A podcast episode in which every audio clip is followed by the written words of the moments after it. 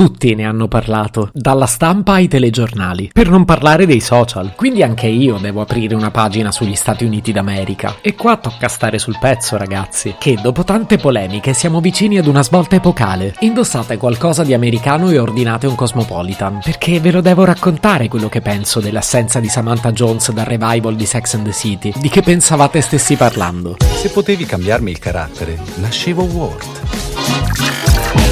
Si chiama Marcello Forcina, dice quello che pensa, pensa poco a quello che dice, ma quando c'è da sudare preferisce quattro chiacchiere e un Campari Spritz.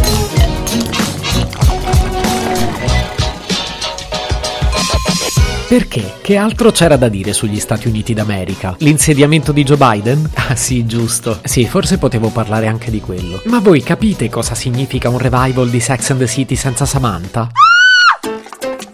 Parte la sigla. Inizia a intravedere il familiare skyline di New York. Che bello il ponte di Brooklyn. E già ti parte la vena malinconica perché pensi che quel viaggio che tanto desideravi fare nella grande mela hai dovuto rimandarlo per via della pandemia. Ma ti fai forza perché pensi che stai per rivedere dopo tanto tempo quattro grandi amiche. Certo sono un po' attempate e Carrie pesa 10 kg bagnata. Ma va bene così, le si vuol bene lo stesso. Poi iniziano i titoli di testa e... Un momento, dov'è finita Kim Cattrall? E nel momento in cui razionalizzi che davvero non c'è, dai mi va di farla drammatica, capisci che quello che stai per vedere sullo schermo è la celebrazione della fine di un'epoca. Ok, ok, ok, l'ho sparata grossa, lo so, ma in fondo chi è che ha dichiarato che la morte del padre di Dawson Leary ha rovinato un'intera generazione, rendendola insicura e incapace di avere relazioni durature? L'ho detto io. Yeah! E chi ha pianto sulla morte di tutti i protagonisti di qualsiasi serie televisiva abbia visto? Sempre io. Perciò capite bene il peso che questa notizia ha avuto sulla mia vita da divoratore compulsivo di serie. Ma facciamo un passo indietro e approfondiamo la notizia. Secondo Variety, saranno 10 gli episodi che comporranno questa nuova serie televisiva intitolata And Just Like That. E quindi intanto non si chiamerà Sex and the City. Carrie, Charlotte e Miranda guadagneranno un milione di dollari a testa per ogni episodio. Un milione di dollari a testa per ogni episodio.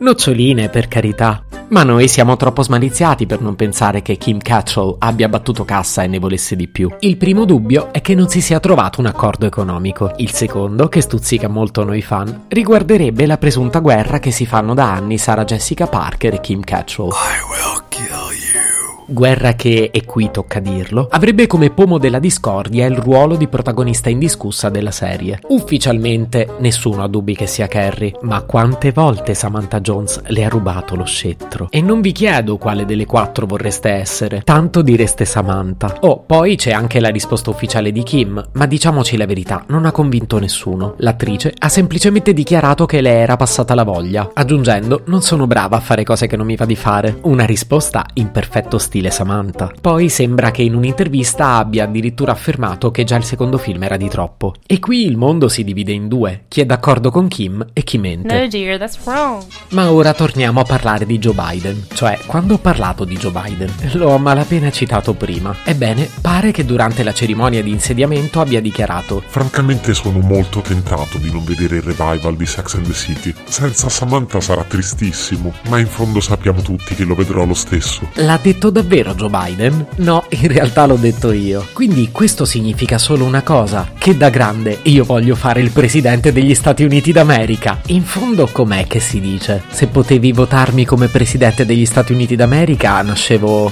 nascevo in America. Vabbè, sarà per la prossima vita. Se potevi cambiarmi il carattere, nascevo Ward. Un podcast inutile, effervescente e tossico, come una pasticca di mentos in una bacinella di Coca Zero.